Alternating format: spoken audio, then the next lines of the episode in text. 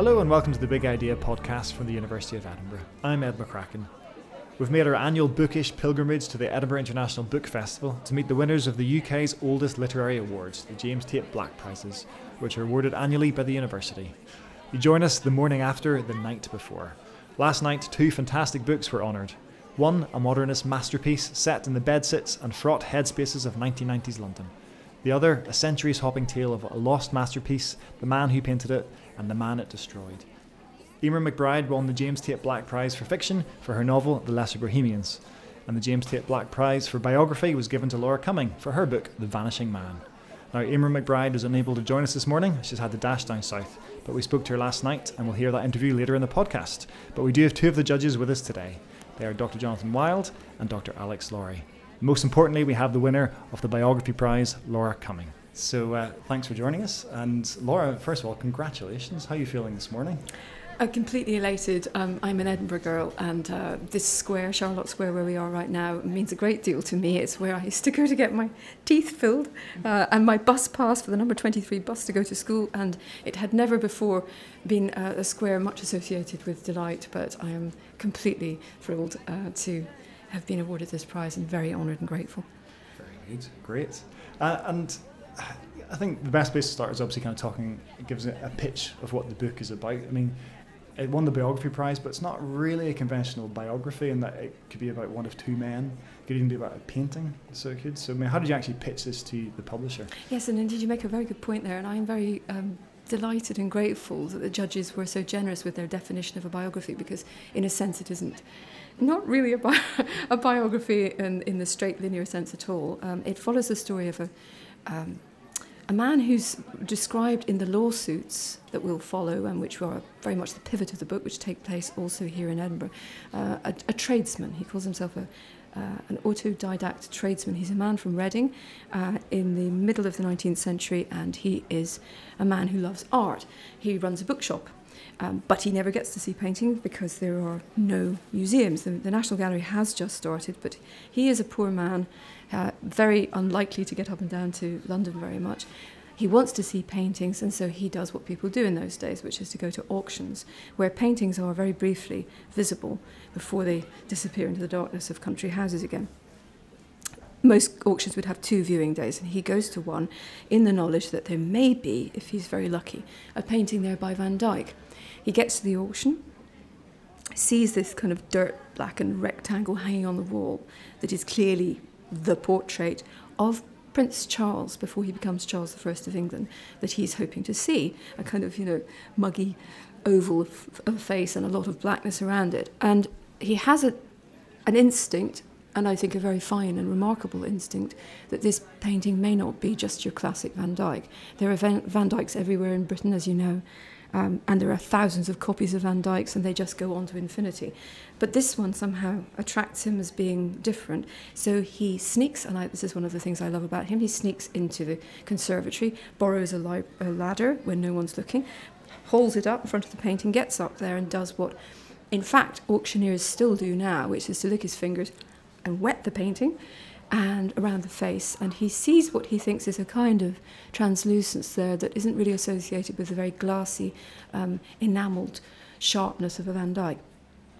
And he thinks, surely it can't be a Velázquez, but there was a portrait painted of Charles I, future Charles I, in Madrid in 1623 by Velázquez. Two men, very young, the painter, the prince. They meet for, by my calculation, 3 hours on a hot August day in Madrid, and this painting is created.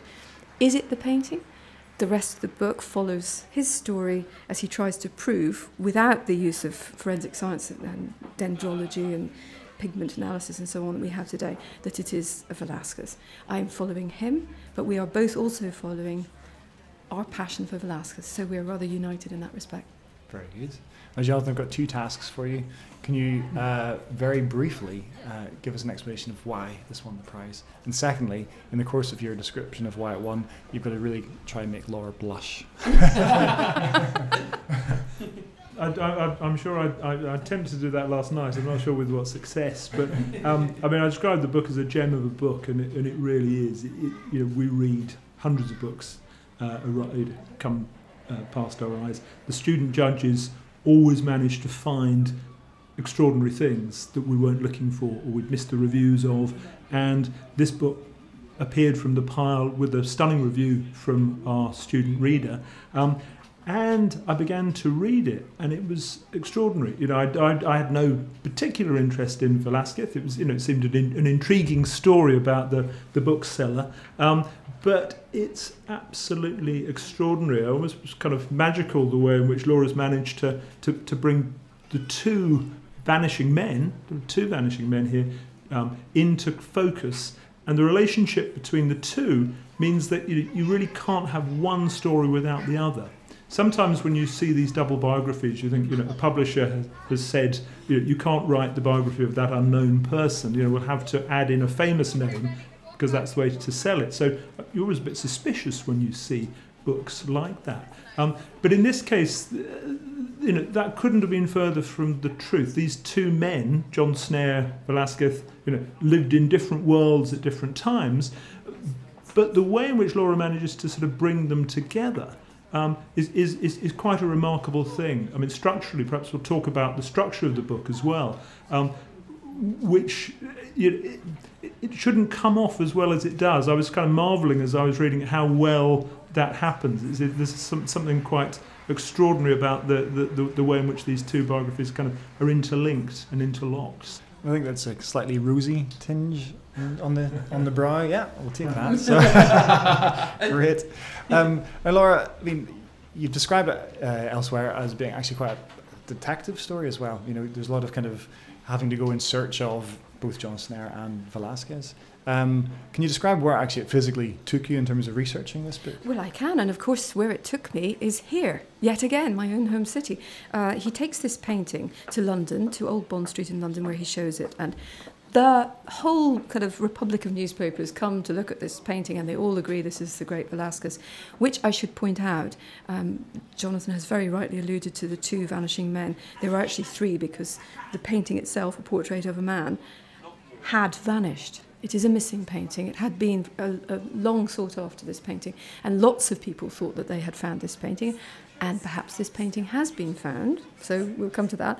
But he shows this in London, and it's a huge success, and at that point he starts to think he'll take it on a tour, and in the 1850s, paintings were very much like movies, so you took them around, you took a single painting, beautifully gaslit, probably quite mysteriously. People paid a penny or a shilling to see it and to walk past it and witness its beauty and so on. And the first stop on his tour was Edinburgh, and he brought it to Edinburgh, to Princes Street. In those days, a very different street. And he took a room in a salon in a hotel, roughly, I think, the building's gone now, but I think roughly next to Jenner's.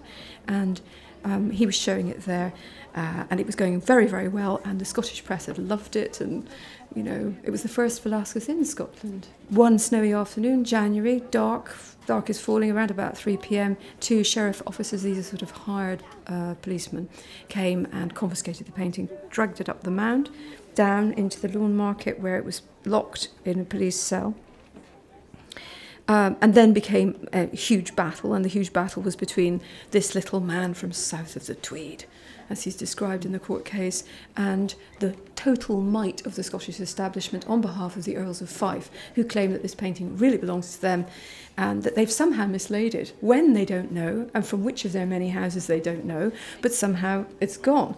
And he has to defend himself against them. So my next port of call was to Edinburgh, to come home and see my family and see what I could find out.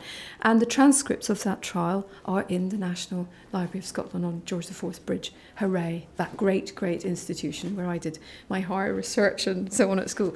And there it all was. And, a woman said to me, oh, yes, we've got that, produced it instantly, white gloves, special collections. And I saw it there and was very moved by it. And there is a class wars theme a little bit to this book, I suppose, because I am trying to say all the way through it that every human being has the right to look at art and judge it as they wish to judge it. I'm an art critic. I'm not an art historian. I'm not a scholar, as my colleagues here are. But I do have a sort of case against art historians in the book, because I think they want you to look at paintings in a very specific way, and I don't want people to feel that they have to do that. I'm quite kind of fanatical about this, and so my man is, in a way, an emblematic figure for me of the right to look at a painting and judge it as you wish to judge it, and I think he's right in his evaluation, in fact. As I mentioned earlier on, and as Laura mentioned, that we have here three vanishing men, but we have two very distinct periods, we have two very distinct worlds.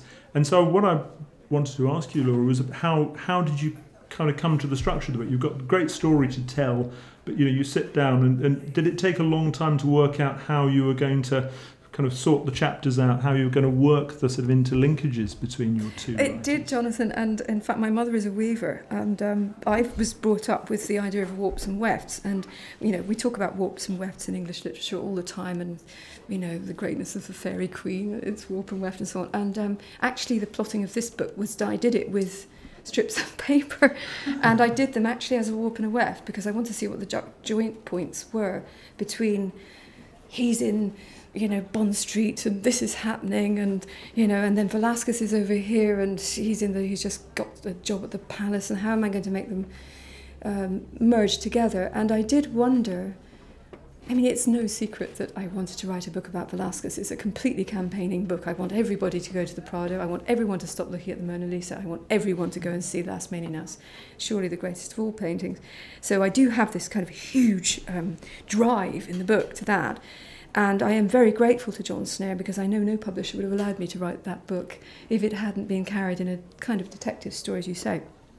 But actually, the curious thing to me in the end was that it did work out in chronologies.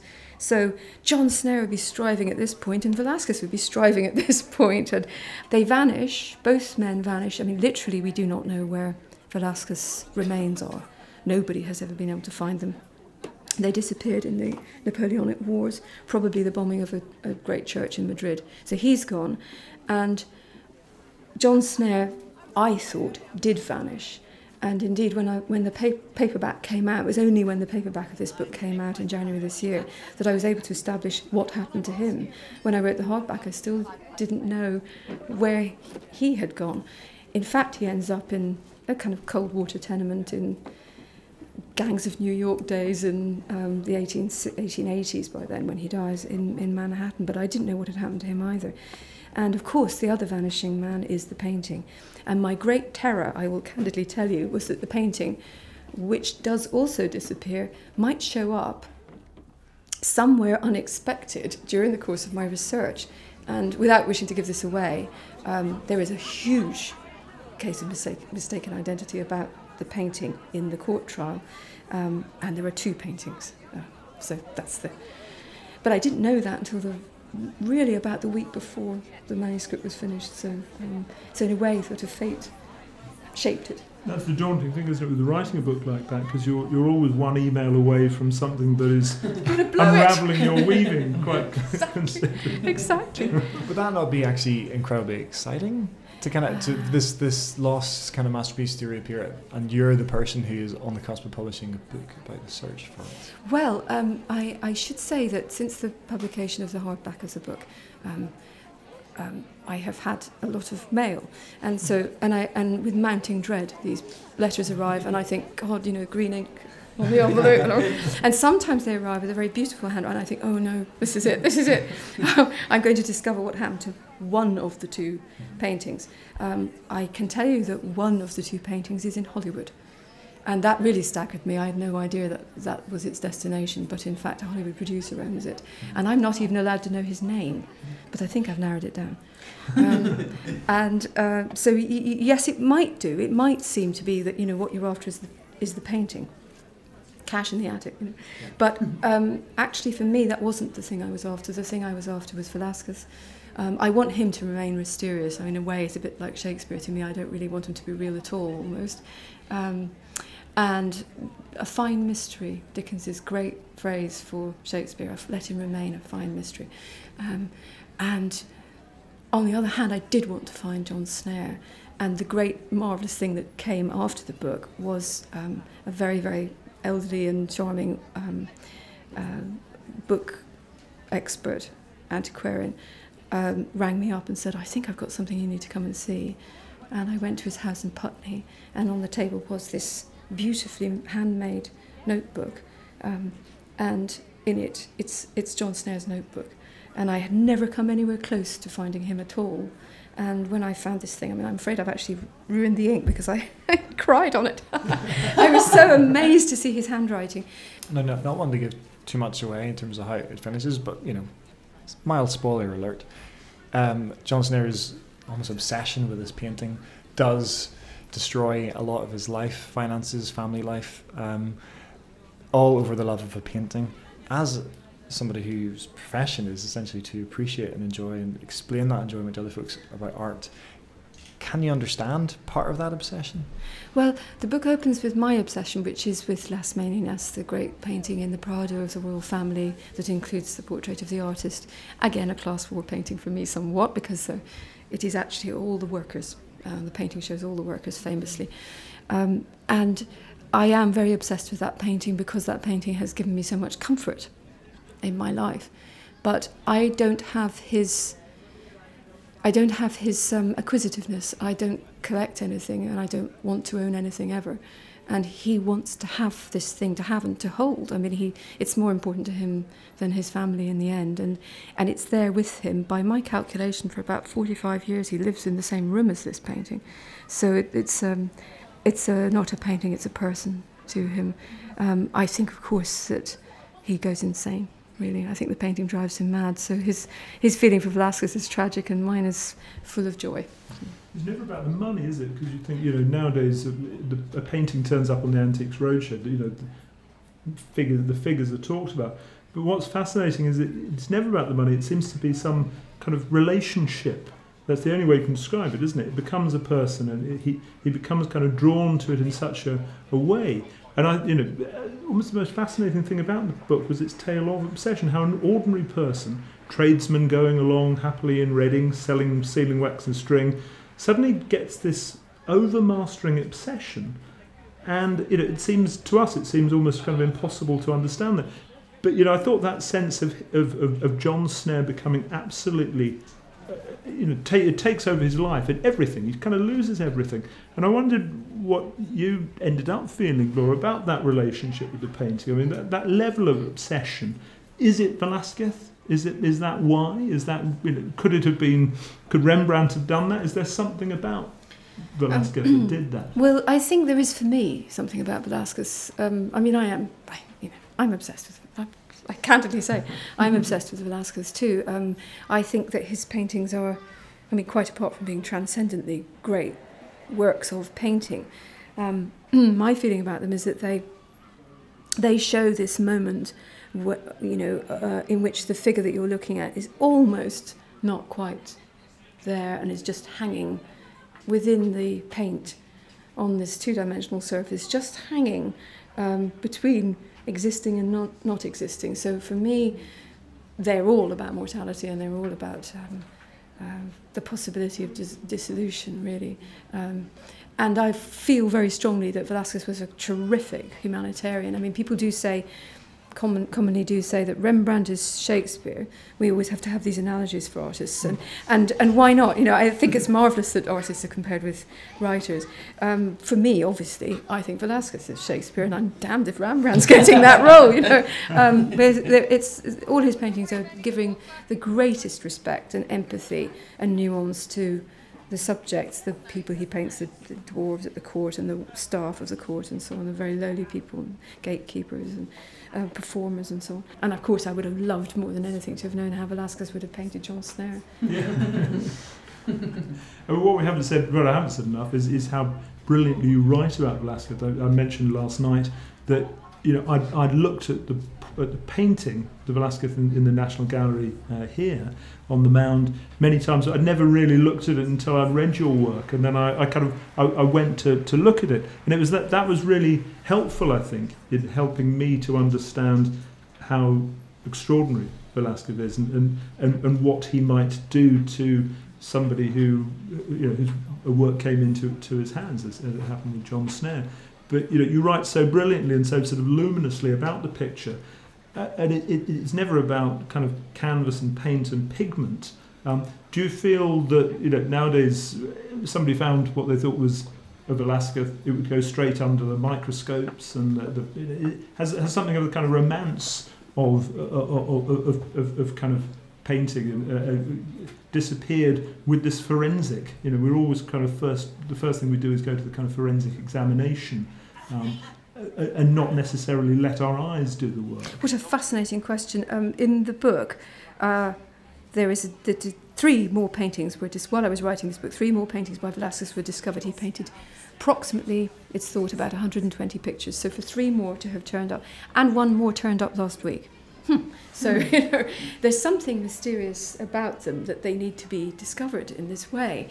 And the great moment in New York where a painting by Velázquez, a portrait, which had been in the Metropolitan Museum for almost 100 years, is being cleaned, and it was being cleaned by night by a conservator, a great conservator from Edinburgh, always from Edinburgh, Michael Gallagher, and it's a real kind of museum by night story, because he's there and it's midnight on New Year's Eve, you know, and he's washing very delicately with some water the face, and he says it was like looking into the bottom of a murky pond. And then up came something very, very luminous. And he had the absolute sort of, you know, the hair stood on the back of his neck, and he knew immediately it was a Velázquez. And the thing that he identified when he talks about this, which he does beautifully, was a glimmer that is, in his description, somewhere between magical and metaphysical. And I think when you speak of the romance of painting with Velázquez, they can clean, they can X-ray, they can do all of that. But in the end, the identifying characteristic is always, because he didn't sign or date his paintings, is always that element which is unquantifiable, and we have to trust our eyes to see it. What next? How do you top a book like this? It's very kind of you to ask that question. I thought that was probably the last book I would ever write. And then it occurred to me that you have touched very kindly on the common man theme, and I found more and more that was what I am really interested in, and I've always wanted to write about my parents. My parents were artists here in Edinburgh at the Art College, and my mother had a very strange upbringing. She was kidnapped as a child, and it wasn't obvious who had kidnapped her for a very long time, and I have only ever had a sequence of photographs from her life after the kidnap. And so she appears to have no images before the age of 3.5. And then I have, by quite strange means, I have discovered a cache of images of her earlier than that by a different set of people. Wow. If your appetite's not whetted now, it's never going to be, is it, really? It's a shame you can't win this prize twice. I'm sure you're a very hot contender. That's so kind. Well, thank you very much for that, Laura. That was great. That's the end of part one of the Big Idea podcast. Stay with us for part two coming right up.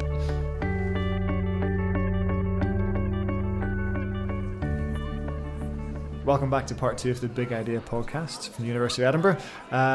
This podcast is obviously all about the James Tait Black Prizes, and now we're going to talk about the winner for the Fiction Prize, and that was Eimear McBride's Lesser Bohemians. And now, Alex, you were kind of the lead judge in the fiction side of things. Can you give us a brief overview of what the book's about and also why it won? Yeah, absolutely. The novel concerns an 18-year-old drama student, an Irish 18-year-old. She's come to London for the first time in order to attend drama school. And she encounters a sort of handsome actor 20 years her senior in a pub in Camden. And the two get very drunk, they're flirting all night, and they go back to his, what turns out to be a bedsit. And what seems at first to be a sort of one-off encounter, an opportunity for her to sort of throw off her virginity as quickly as possible, actually turns into something much more serious when the two meet again by chance at the theatre. They're seeing the same play. And what then happens is they're very affectionate towards each other, they're very fond of each other, and it turns into a sort of spiralling love story between the two, as the two find various ways to hurt each other, betray each other, break things off, start again, and really exchange some quite dark secrets about their past, because about halfway through there is a 70-page It's not monologue. It's not Stephen's words necessarily. We hear them because Eily sort of we're inside her head, and he really tells this deeply sort of traumatic life story to her, and it's variously described as either the long night, this 70-page section, or as Eily describes it, last night's rendered hell, when he explains exactly what's gone on in his past. And what's so intriguing about it is the sort of the similarities there are with her own past experience, because I think their experiences and their lives exist on a sort of continuum in a way, and they mirror each other in really, really intriguing ways. So that's kind of a sort of brief overview of what the novel looks at. And so, what's kind of nudged it ahead of the other contenders in the shortlist? I think it's the most striking thing about it, and the thing you're going to notice first, is the style, and it's so extraordinary. It's written in this sort of what Eimear McBride describes as a stream of existence, whereby words, thoughts, actions, and narrative commentary are all pushed together in the same sentence, blurring freely into each other without obstruction. And their sentences are left incomplete to reflect unspoken thoughts and fragments of conversations. There are also, literally on the page, there are actual kind of blanks between words to suggest sort of awkward hesitations. Sometimes the font was a little bit smaller, where Eily is sort of thinking to herself. So again, it's sort of these unspoken thoughts, these directives she gives to herself of how to behave. But I think it's that extraordinary sort of it's stream of existence rather than stream of consciousness, because I suppose there are bodies in there as well. But it's just, the style is so extraordinary, but also what's brilliant about it is it's not difficult, and within one or two pages you are absolutely on board with the way it's written. So it's in no way difficult in that way, and it's kind of beautifully done. I actually heard Eimear read from it yesterday morning, and it's extraordinary. It feels like sort of poetry in a way. Very good. Now, obviously, Eimear McBride, sadly, was unable to make it this morning for the podcast, but we did catch up with her last night after the ceremony, and here's what she had to say. I have to say, to be this year's winner is a huge surprise for me and an absolute pleasure. I thought it was an incredible shortlist, really strong, very literary. A lot of the writing is very beautiful, and so to be chosen as the winner is just a huge, huge honour for me. I've been up in Edinburgh since last night. I went to see some shows and caught up with some actor friends and who are not necessarily very much involved in the literary world, but asked me what the James Tait Black Prize was like. And so my idea of it is, it's a bit like being an actor, maybe in New York in 1977, and, Al Pacino comes up backstage after your show and taps you on the shoulder and goes, "Hey, you're a great actor, man." That's basically the level of sort of professional honour and delight that comes with winning the James Tait Black.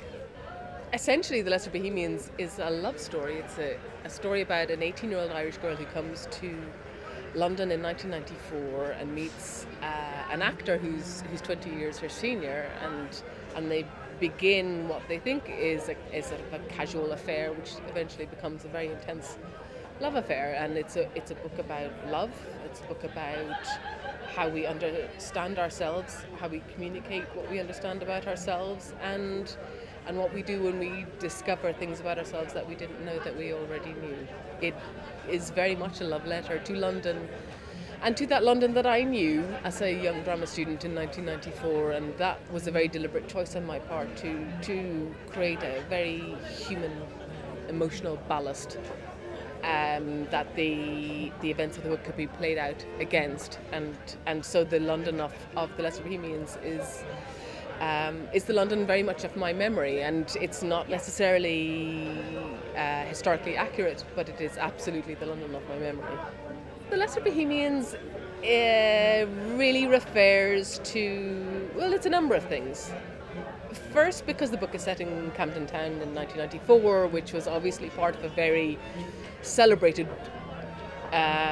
bohemian scene at that time, especially with musicians. I wanted to write about other people who were not necessarily living their lives out across the front pages of the red tops, but people who were engaged with art and trying to live their lives in a meaningful way and do jobs that were meaningful to them, but were not necessarily being celebrated and lionized for that in the papers.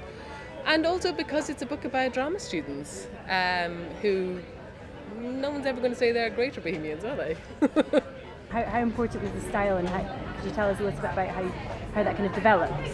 Well, I mean, the style of the book is also essential to the story, because for me as a writer, what I'm interested in is not long, agonized descriptions of events from the exterior, but really what it's like to live a life.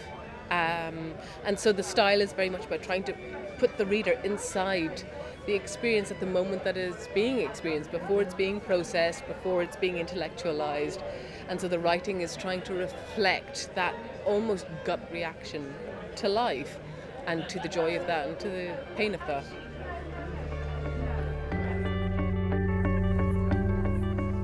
That was Eimear McBride talking after winning the James Tait Black Prize for Fiction last night at the Edinburgh International Book Festival.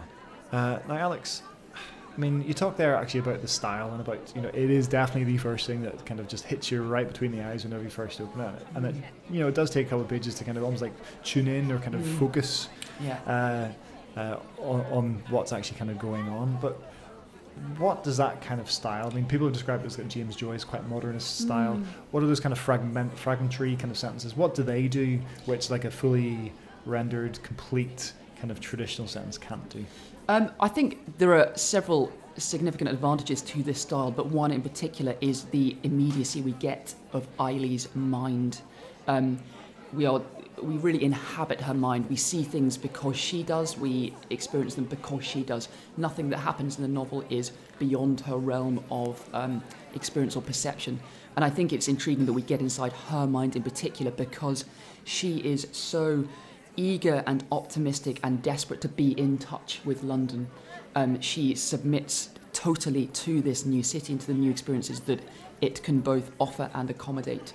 So there's a kind of freewheeling style that I think really reflects her own attitude. I mean, she says, for instance, here's to what London brings, goodbye to the life I've left behind. You know, she says, my rule when offered is to partake, and she certainly does. So she will have sex with any number of different people. She will drink an awful lot. She says, I'm drunker than I know how to be. She'll take drugs. She's living with new people for the first time. She's away from home, but it's this absolute eagerness to submit to the new experiences, and because we're inside her mind, we almost experience them with her. So I think that's what's so striking about it. It's really because it's her, and she's a really sort of optimistic. She's naive because she's 18 years old and away from home for the first time, but she's certainly not unintelligent. There's a real sort of openness about her, which I think is really lends itself to the style. We obviously have that kind of sense of immediacy in terms of the style, the real kind of sense of an interior life and kind of thought and action process, but also I kind of got a real sense of the exterior as well. I mean, and London being a real place, and the kind of, you can almost smell the kind of stale beer and kind of cigarette smoke at the bedsits, and the kind of indie music of kind of, you know, early mid 90s. I mean, could it have taken place anywhere else apart from London? I don't think it could. It's been described as a love letter to London, but it's a particular part of London. It's northwest London. It's Camden Town. In the early to mid-90s. It's set between July 1994 and September 1994 and July 1995. But it's the streets and the shops and the pubs in particular, and bedsits and the parks. But it's what's very curious about it is it's not Joycean in that way, and it's not the sense in which he might be able to imaginatively remap, I should say, the city were it to burn down. It's a very tactile, sensory-driven version of London. Stephen says to her at one point, she's going away for Easter holiday, she's going to come back to London for the summer term. And he says to her at one point, you will absolutely love London in the summer because of the heat of the streets and the smell of the trees. So it's not so much that exact pub was there and they're walking down that particular road. It's a very tactile, sensory-driven version of it. And so it's not the specifics. It's very much about, it's a subjective version of the city, I think, to my mind.